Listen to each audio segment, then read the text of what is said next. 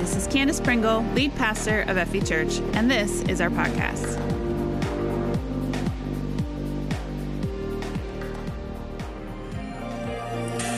All right, so bragging right number three. I said last week, but it's worth saying again this is a unique series in my own spirit, and I think for this church, it's been a very unique series. This week, I sort of began to identify a sense of urgency in my spirit. There, there's a fire in my belly right now that I can't fully explain or quantify. I have this burning passion for evangelism and discipleship specifically. I, I want to see Freedom Valley function like the early church right now that instead of worrying so much about Sunday morning corporate gatherings, that we would begin to look at our own life and work and entertainment rhythms. That we begin to look at the people in our lives and start to develop a real heart for them. We wouldn't be scared anymore of what people think or how they're going to judge us or making a fool of ourselves, but just empowered with the Holy Spirit to go out into our world and preach a clear, simple gospel message to each other, that we would love each other that much. If we really believed deep down that God is real, God is good, and that He loves us so much, He sent His Son Jesus to save us from an eternal separation from Him. How would that change things? We really truly believed it with everything in us. Right? Faith is, is that love, but also in action. It's belief, but in action. If we actually truly believed it and we don't tell people, what does that say about us? It's my prayer that we begin to see deep down that the people we spend our lives with, some of them, the people we spend our lives around at work, our neighbors, our friends, our family, they may go to eternal suffering. Eternal. Eternity is a long time. And someday they may think, why didn't they tell me? Why didn't they tell me? There was another way. The early Christian church didn't seem to have this problem even through persecution, even though it was at its worst, I don't see this fear in them. I read through the book of Acts this week and a few other early church letters, and I just, I don't see that fear. Sure, they had other issues. The church always has issues because we're human. But I don't see this fear in them. In fact, we're going to read Stephen's story today. Stephen is famous in the word for having been stoned for his faith. But I wonder if we've really paid attention lately to how he was stoned for his faith, really his side of it. We often pay attention to the fact that Saul was there at his stoning and just what a radical transformation Saul to Paul was or you know the circumstances surrounding Stephen's death and what came after. But have we actually looked at how Stephen was throughout this whole encounter? So just a little background for those of you who haven't read this story in a while. Stephen was one of the ones that was picked to be a deacon in the church. Basically what that meant then was that he was a church volunteer he helped pass out food to the widows in the congregation to distribute that. Remember, the early church shared everything they had. And so there was some dissension, some fighting about uh, who got more food, which widows got more food. And so they picked some people, seven guys actually, to administrate the food program. So he wasn't a teacher. He wasn't one of the apostles, right? Gifted with this ministry for teaching. He was just the guy that was passionate about Jesus and filled with the Holy Spirit. That's important to note for later. So Stephen is teaching out with the people one day. He's, he's praying over people. Miracles are happening and, and a group of devout Jews show up. They can't stand what he's talking about, but they also can't stand against the wisdom that he's spitting. So they conspire to lie about him. They have some guys tell on him for blaspheming Moses and, and God and the temple itself. A long story short, he's dragged in before the council and they ask him if the accusations are true. And instead of defending himself, because of course it wasn't true. He wasn't blaspheming God. He wasn't blaspheming Moses or the temple. Instead of defending himself, he launches into this Holy Spirit filled, long diatribe uh, against very people he was talking to about the history of the nation of Israel, paying particular attention to its failures.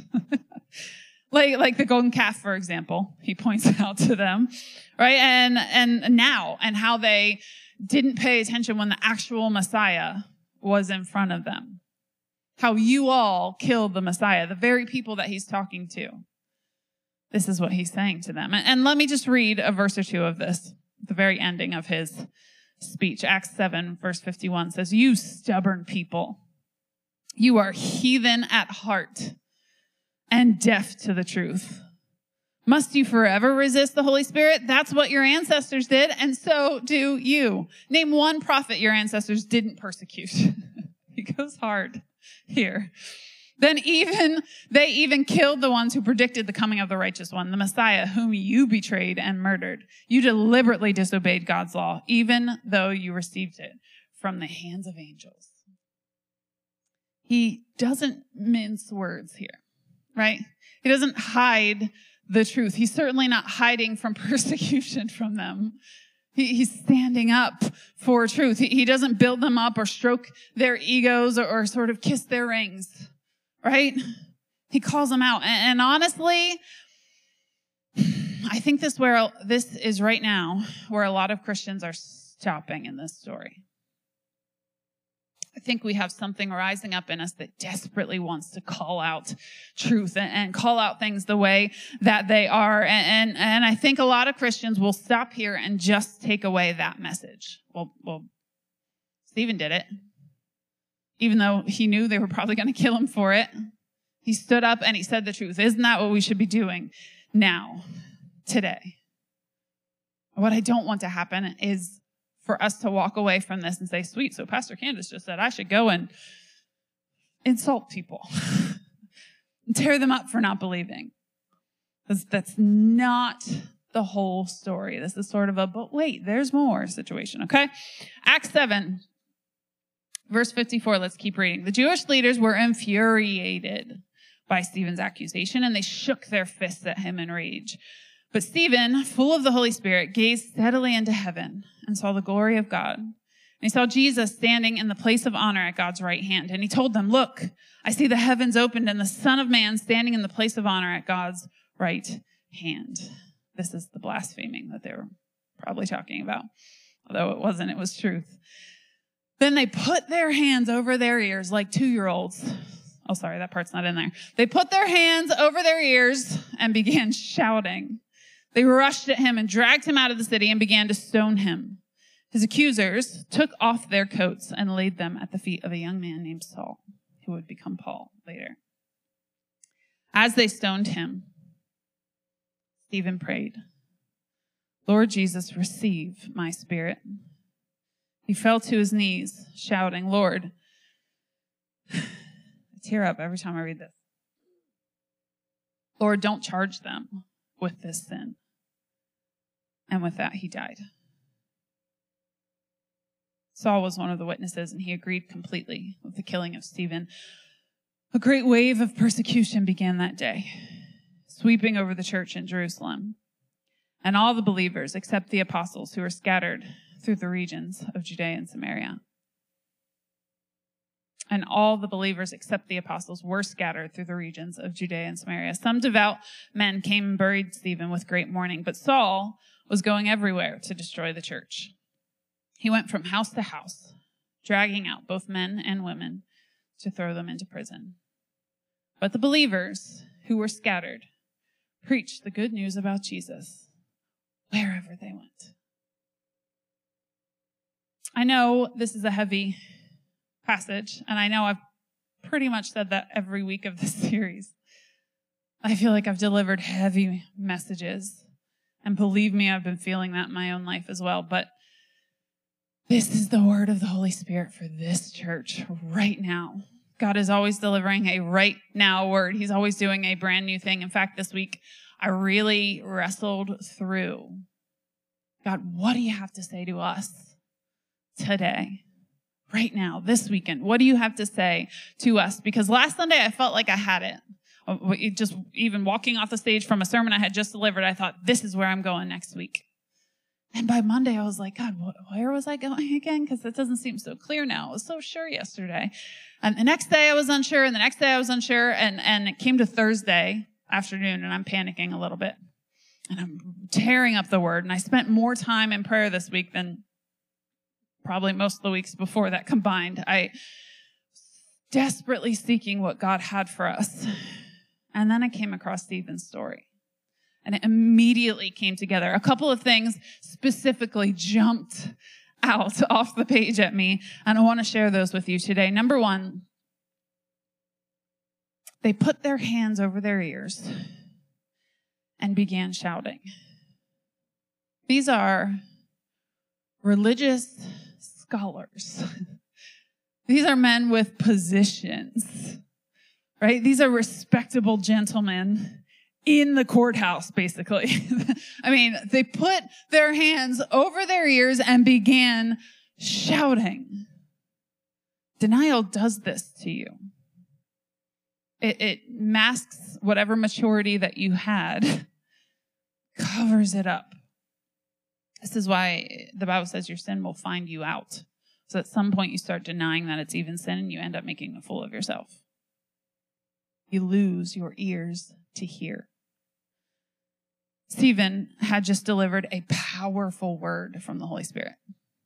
And powerful, I'm sort of meaning like ouch, like a fire and brimstone message. He delivered it powerfully from the Holy Spirit. He went through the history of, of Abraham and Moses, which should have spoke to them because they knew it as well as he did, but it didn't matter. They didn't listen. The ones with the power to change things didn't listen. The ones with the people's ear, the ones telling people what to think and believe, they weren't listening. But as we see later in this passage, those kinds of people aren't the only kinds of people in the world. And actually, when, when our leaders begin to, to close their ears and shout at us, we just have to turn our attention to the others that are out there in the world. It's not actually up to them, it's up to the God of heaven and earth. We don't give the gospel enough credit a lot of times. Maybe we've downplayed what it's done in our lives, or maybe we're not experiencing the full gospel and walking in the power of the Holy Spirit, but we don't give it enough credit. Why did you come to Jesus? What has he changed in your life? What was it that drew you in? Do you not think that it could draw someone else too? Do you not think your story might impact someone else on such a deep level that they are drawn in as well? Do you not care about them enough to present it? Give them that opportunity. Sure, some of them will put their hands over their ears and, shout at you. Some will want to put you in the stocks or in the dungeons and lock you away. Some will want to stone you, cancel you in our culture today which I think is something the church will have to deal with in the future. Maybe me personally. The cancel culture idea that they will want to silence you. They don't have ears to hear. Shouting at them and condemning them isn't particularly helpful. Unless the Holy Spirit himself tells you to do it, as in Stephen's case, by the way. But you better be careful because you could send someone else away Jesus, from Jesus who could potentially have ears to hear. A lot of you are struggling right now. I've heard so many stories this week because you have a spouse or a child or a best friend who doesn't believe the gospel message on the same levels that you do, or maybe not at all. Maybe no amount of shouting or, or reminding them of the past is going to help them. Maybe it's just going to cause them to dig in, put their hands over their ears, and shout at you. But we are not powerless in this life. We have the power of prayer on our side. We need to be praying for a world that has ears to hear. That when we speak, they would be able to hear it. Jesus said over and over throughout his ministry, right? Let those who have ears to hear listen and understand. Not everybody listened to Jesus either. The ones who had ears to hear, the ones who were willing to seek out the truth, the ones that were open minded about what God had for them.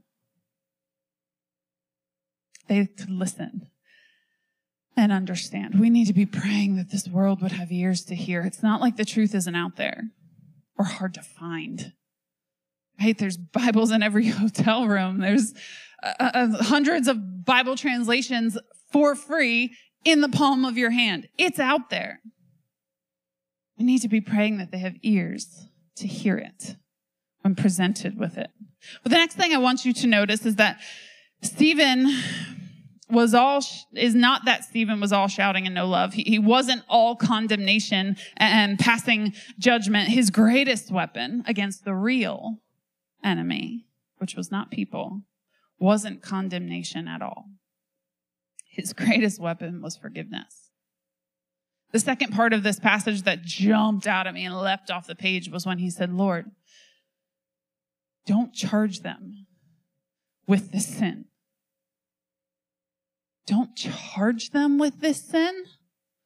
I had to read that 14 times all over again. It, it, is this the kind of attitude that you're seeing from contemporary Christians right now?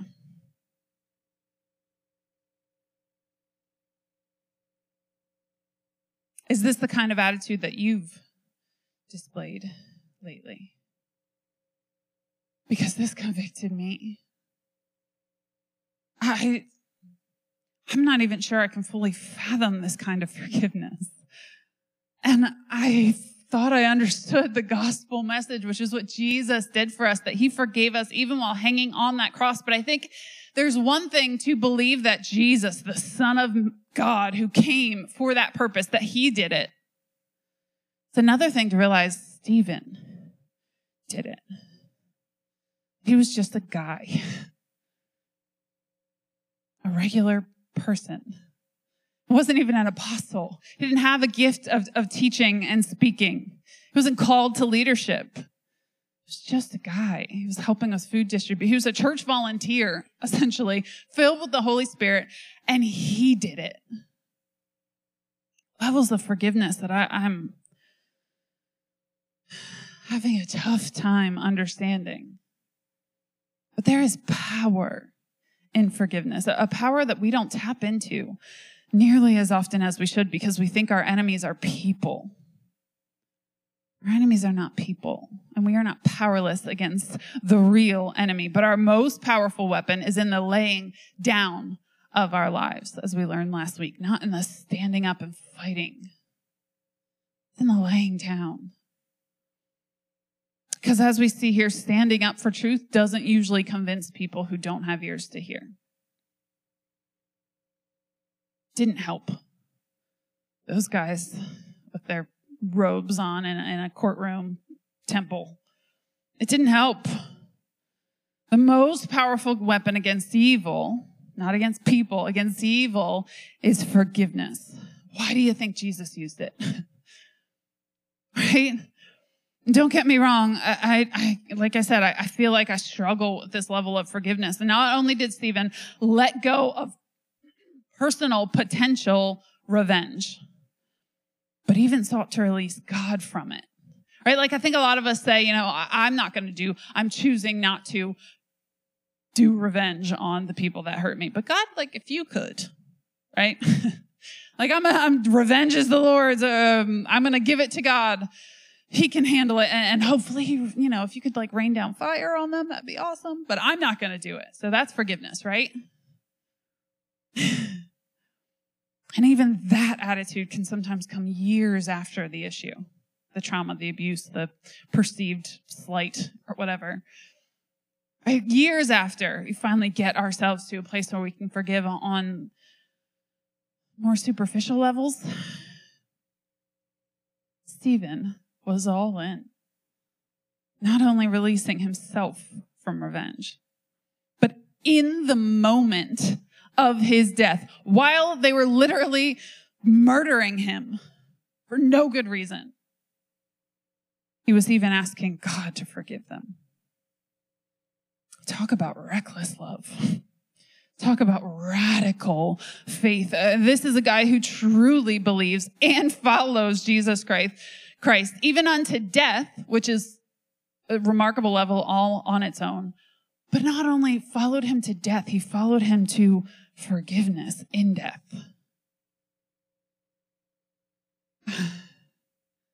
Can you fathom that level of forgiveness? A guy who truly believes that Jesus has forgiven him of so much that he can forgive this. I talk with so many week in and week out that are unsure about how to go about witnessing.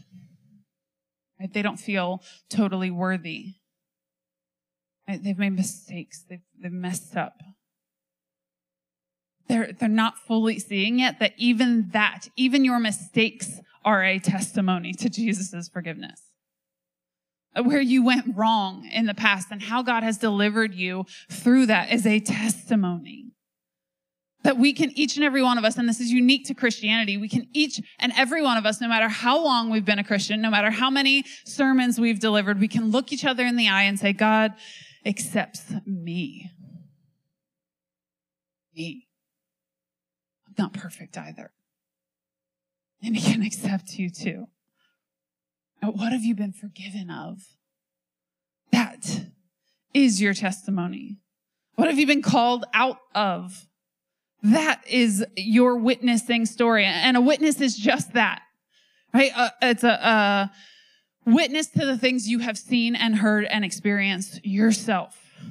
The word says you will receive power when the Holy Spirit comes upon you and you will be my witnesses. It does not say you will be my theologians. You will be my creation scientists. You will be the rememberers of every sermon you've ever heard. It doesn't say that.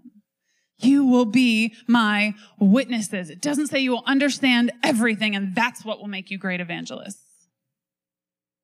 It says witnesses. Just tell about the things you have seen and heard. It's also not your job to condemn the world. Convict them. Tell them all the things they're doing wrong. That's the Holy Spirit's job why do we feel like it's our job anyway? Why, why, do we expect the world not to act like the world? They're lost. They're in darkness, stumbling around in the dark looking for some sliver of hope and truth. And the worst part is they don't even know it. Why are we going to throw it in their faces? Condemn them. I prayed with a woman last week whose main hurdle to coming to Jesus was that Christians have been so awful to her. That doesn't break your heart. We were truly following our Savior. It laid us straight to the cross, where we laid down our lives for others, where we realize it's not us versus them. We are them. We've been forgiven of so much. I heard another story this week, and she's probably listening right now, so I won't say her name because I didn't ask permission. But when she was young, their family moved to a new town, and there was a church right down the street. And to be good Christians, of course, they sent a delegate out to welcome them to the neighborhood. But they made sure to also say, but you, if you come, you have to sit in the back because you probably don't own a suit. And, you know, we have to maintain standards at our church. that dad didn't go to church for 30 years. Hated Christians. If we were truly following our Savior, it would lead us straight to the cross, straight to laying down our lives for the sake of others, straight to kindness, grace, and forgiveness. Don't charge them with this sin. Not only did Stephen call them out, religious people, by the way, not sinners, he called out religious Jewish men who were in power. There's a difference. But he also forgave them in his last and final moments during persecution, during being murdered for his faith. But watch what happens after. Not only did Stephen die for just preaching the gospel, but watch what happened after. Did you hear it? But the believers who were scattered preached the good news about Jesus wherever they went. Did you notice who wasn't scattered? Let me go back up. Which verse was it?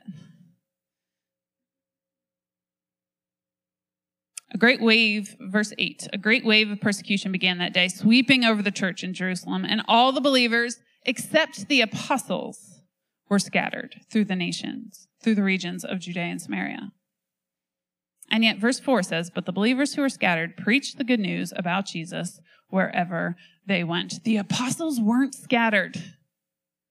The guys specifically devoted and gifted to preaching and teaching weren't the ones who got scattered. And yet, the gospel spread like wildfire in persecution wherever they went.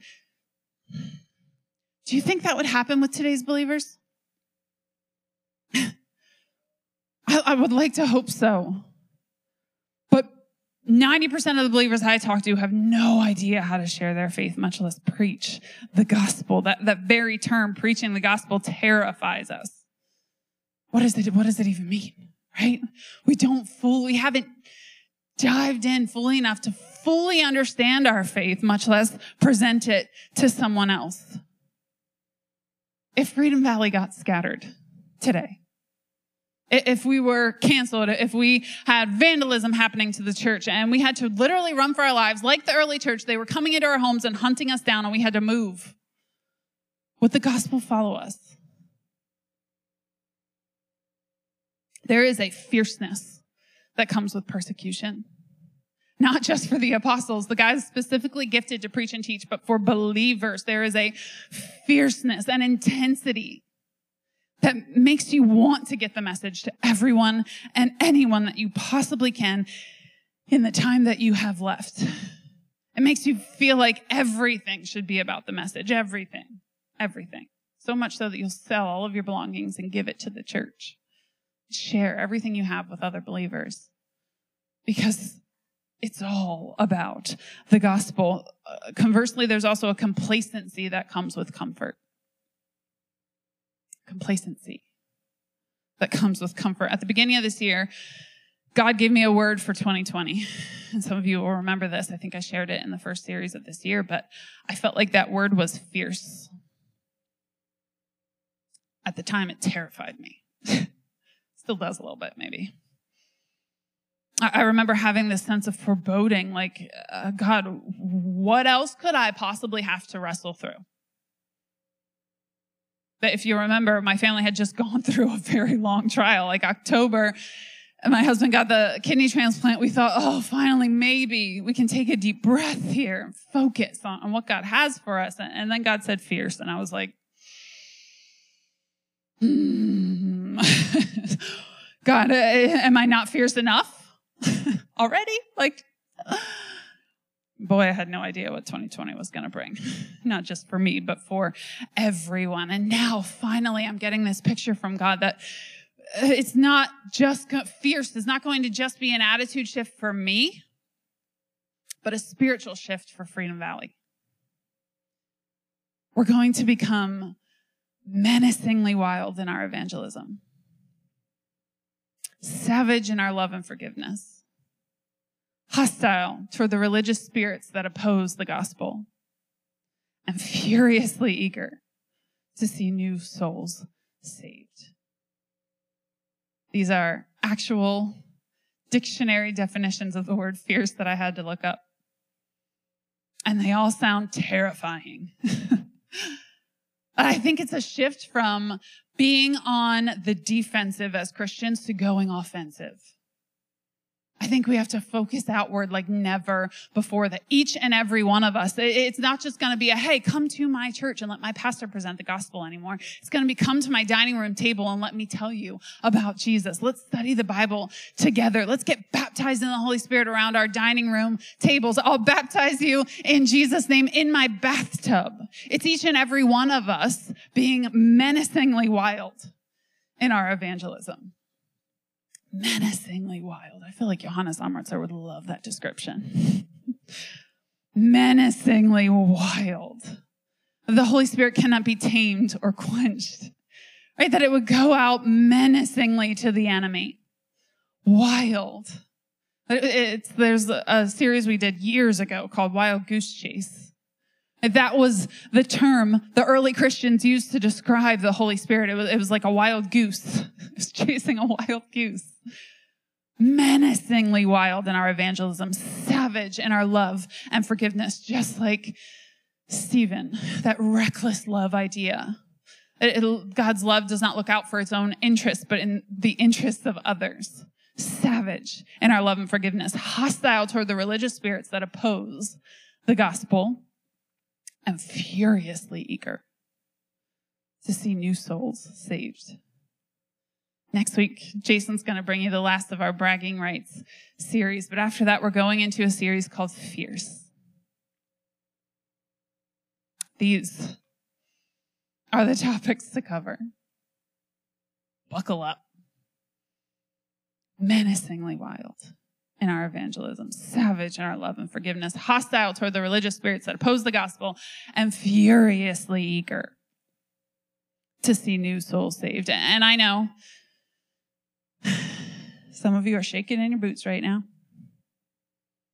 Uh, Candace, I'm not a uh, preacher, right? Like you're, I can feel you backing away from the screen right now. I'm not a preacher, and you're talking about Stephen. He was stoned, for goodness sake. Is that what we're talking about here? I hope not. But I'm asking for the same spirit. The same spirit, a deep that the deep fire burning in my belly right now would be transferred a little bit to you. That there would be an unsettling need to see others come to Christ in each one of your lives. And uh, that the Holy Spirit would teach you how to do it as we go. I, I want to see backyard and bathtub baptisms, not by me, by you. I, want to see you leading others to the baptism of the Holy Spirit at your dining room table. See you leading others to Christ in your homes. This isn't about the apostles' preaching. It's not about my preaching and what the institution of the church does or does not do. This is about you. And here's the thing can, can I just get practical for a second? As an evangelist of the gospel, you do not have to know everything but you do always have to be learning. There is a hunger that always comes in tandem with the Holy Spirit. You would think having the Holy Spirit living inside of you would mean you would have everything that you need all of the time. But just like Jesus, we're also human. There is a hunger that it comes with the Holy Spirit. We just have to go deeper. It pulls us into knowing more, understanding more, getting revelations on our own from God Himself. And by the way, I've heard so many of these stories this week too. I'm not the only one with this urgency and hunger, fire in my belly.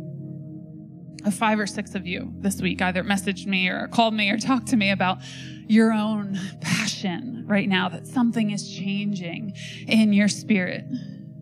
That is revival it doesn't have to be um, churches bursting with people and these crazy altar call moments. Revival happens in our spirits, in each and every one of us.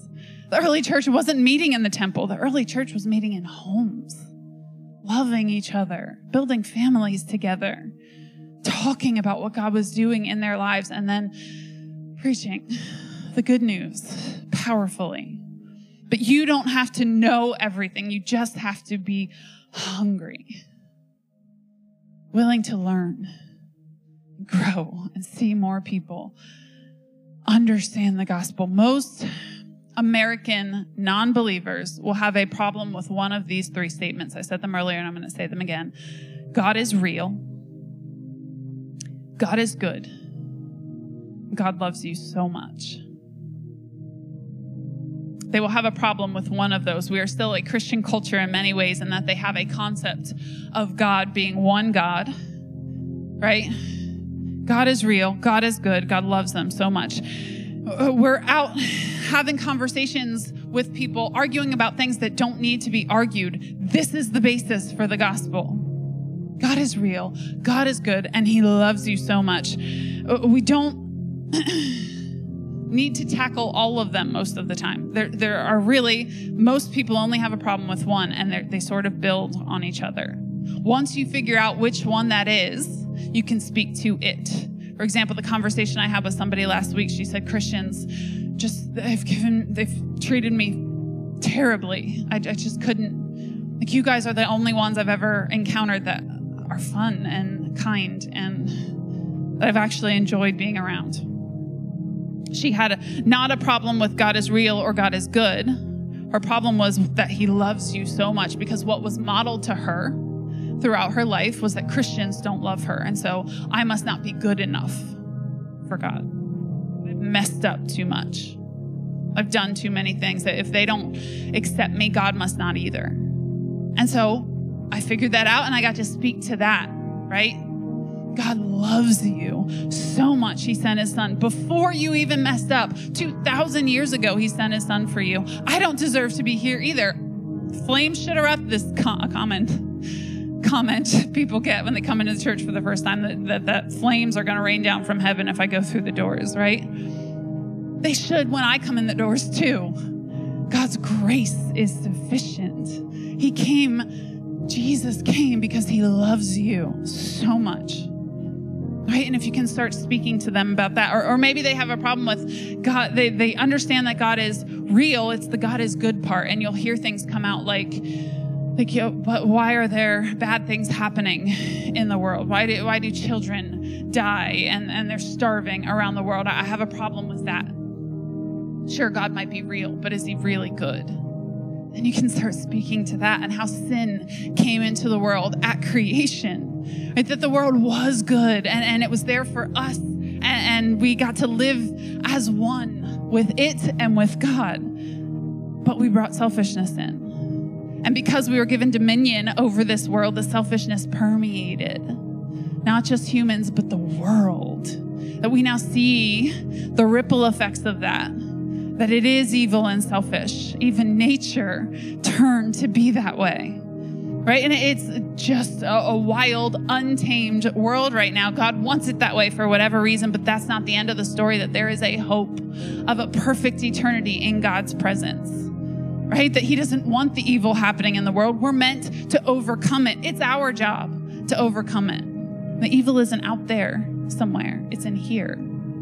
God is so good, He sent His Son to die for us. You see how you can pull it all back to the gospel. Maybe they have a problem with number one, that God is real. And you can start to point them toward the magic of the universe. That, that the, there is incredible detail in just something as small as a leaf or a blade of grass, right? And that every design has a designer. You can't have a, a table like this, for instance, without a designer. Somebody made the plastic glass, whatever this is, in a circle, just like this, right? That, that they put this, to, they had an idea in their brain and then they made it into what this is. And they put it on a pedestal and they made the metal, right? They had the idea in their mind, the designer, and then they designed it. And it exists now because somebody did that. Don't you think the universe is the same way? The intricacy and how everything works together, that every in every piece of creation there is a plan. Right? God made things to clean up after other things, and it all works in perfect harmony. God is real. God is good. And He loves you so much. You don't have to convince them and, and be pushy and weird. No one's asking for that. Jesus wasn't weird, He fit in with people. He was different. He, he wasn't of the world. He spoke differently. He drew people in by the way that he spoke, but he fit in. He looked just like everyone else. He went to the parties with them, right? They had to pay someone to point him out because he blended in. You don't have to be pushy and weird, set apart in that way. You're called to be set apart spiritually, called to be of different stuff in the world, but not of it. You just have to witness to what you have seen and heard. Let God do the rest. Stephen's story, it's not just one of sacrifice and, and martyrdom, it's one of radical forgiveness. Jesus, forgiveness. A reckless love that doesn't look out for any of its own interests, but the interests of others.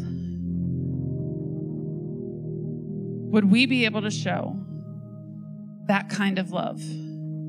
if one of us was stoned in the streets. A year ago, that even that idea may have seemed so far off and impossible. It's funny how it doesn't today, though.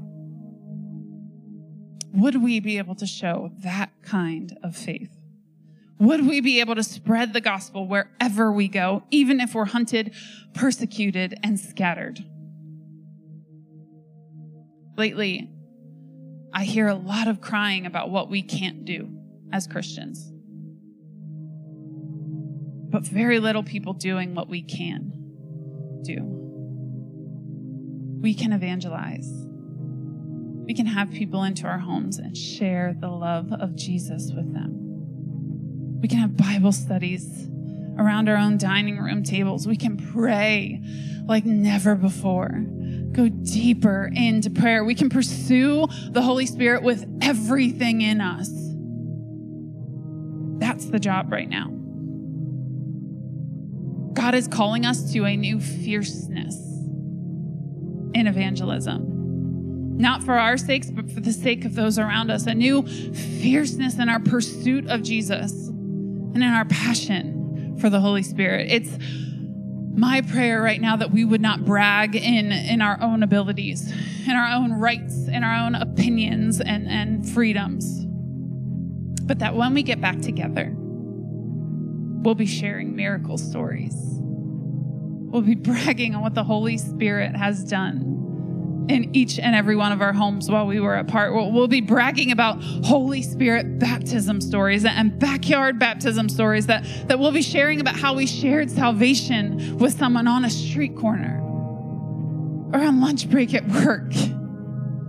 That we'd be bragging about what Jesus is doing in our lives and through our lives. It's the only bragging rights that matter.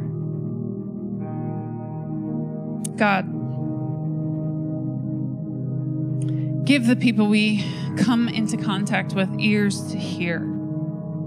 Help them open up their minds, their understandings to who you are. Breathe life, faith into them. And give us, God, a, supernatural ability to forgive and to love and to spread the gospel everywhere we go. Give us new depths of understanding about what the gospel means in our lives and what it can mean in the lives of others. Give us a picture of what the people around us could be with you living inside them.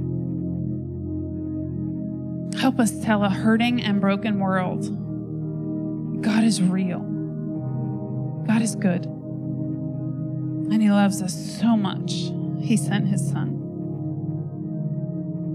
Holy Spirit, come baptize us all over again with fire.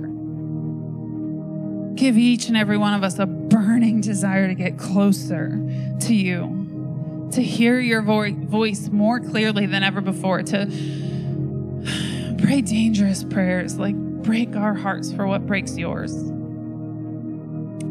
Use me. Use me, even if it means the laying down of, of my life, my, my freedoms, my privileges Use me. Show me who has ears to hear in my world. God, make us the vibrant, passionate, selfless church you've called us to be. That we would truly spread the gospel to the ends of the earth. Each and every one of us, individually and corporately.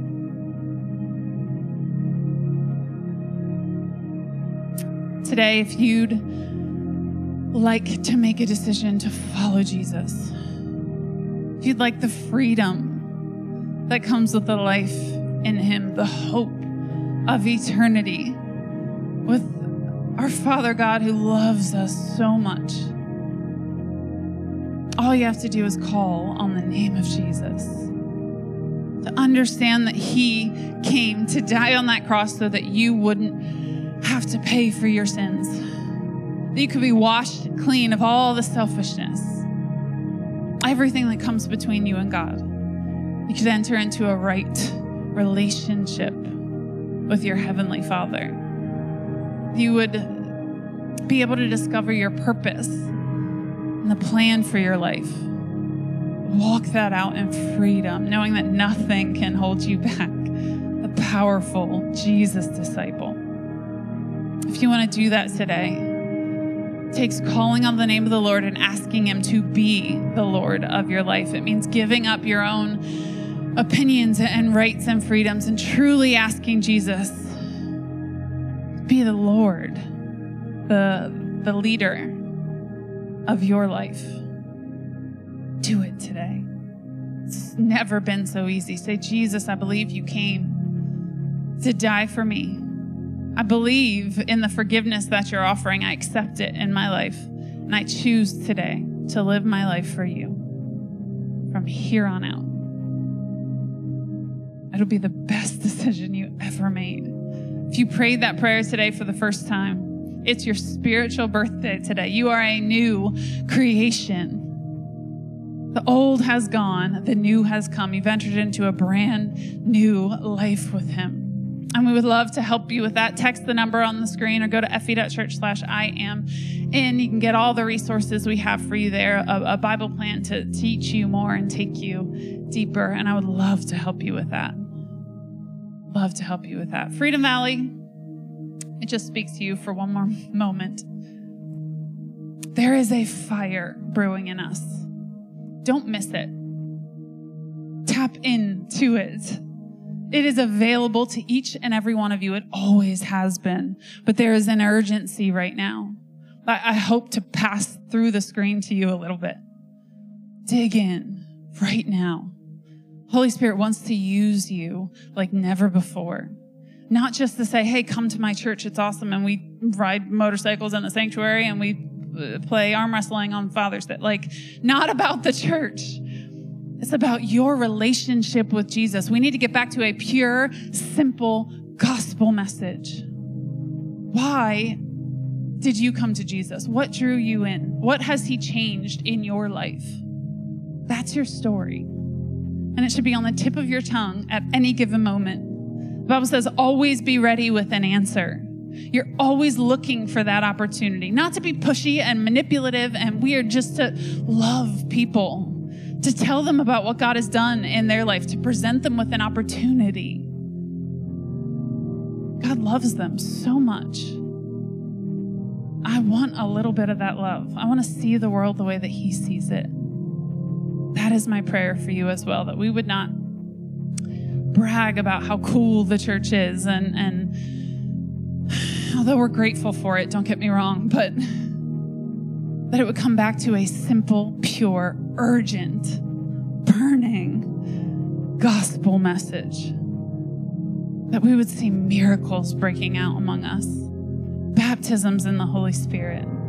That God would be using each and every one of you, that soon my inbox will be flooded with pictures and stories of you doing this at home. That I just be able to celebrate with you cheer you on, get excited with you, and give you resources to get more of that done. This isn't about how good the preaching is or, or how many people are at altar calls here. It's about you, the fire fire that God wants to instill in your heart, the purpose and plan that He has for your life to affect eternity forever.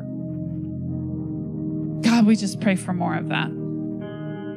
Pray for your Holy Spirit to fall in each and every person that can hear my voice right now. That the Holy Spirit would just fall. Convict where you need to convict. Give us passion where we need passion. Transform our lives from the inside out. Transform our thinking, our mindsets, our, our attitudes, our opinions. Let us be willing to fully surrender. Leave fear behind. Just surrender. Being the vibrant, passionate, selfless disciples you've called us to be. Let us brag about you, Jesus, and nothing else. We thank you and we praise you in Jesus' name. Amen. Thank you so much for joining us today. If you made a decision to follow Jesus, please let us know by going to fv.church slash I am in. And remember to download our app for more content and helpful links.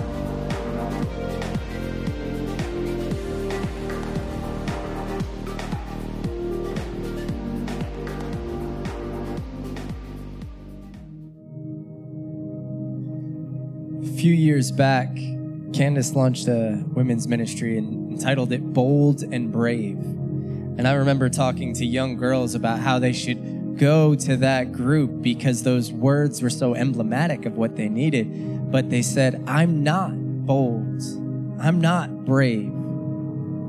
The point is, become it. And now calling us to a new level with fierce faith following a leader who is always going to call us to the next level. That's what being a Christian is.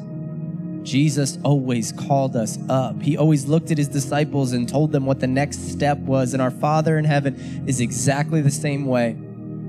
Live your faith fiercely. What a word. I'm going to ask if this this word impacted you the way I know it did me.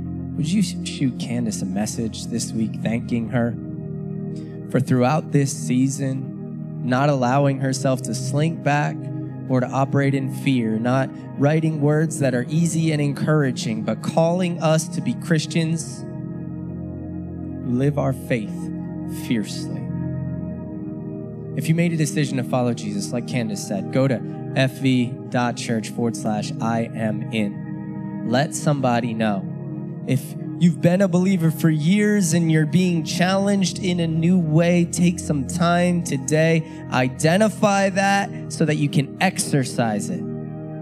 Find the thing you're afraid of and live fiercely in that direction. Take some time. Identify that before you go throughout your day. I want to pray to seal this word and thank God for this time before we move on from this place. Would you pray with me? Heavenly Father, I thank you for this word, this time of worship, this ability to gather together in our homes all over this county. And I ask God that wherever we are right now, we would feel your presence, knowing that you are calling us up to live our faith fiercely, to be bold in our declaration of your goodness, your greatness, and your love. Thank you for forgiving us and calling us into a new place. Let us go there together. In Jesus' name I pray. Amen. FV Church, thanks so much for worshiping. Until we see you soon, keep growing in your faith.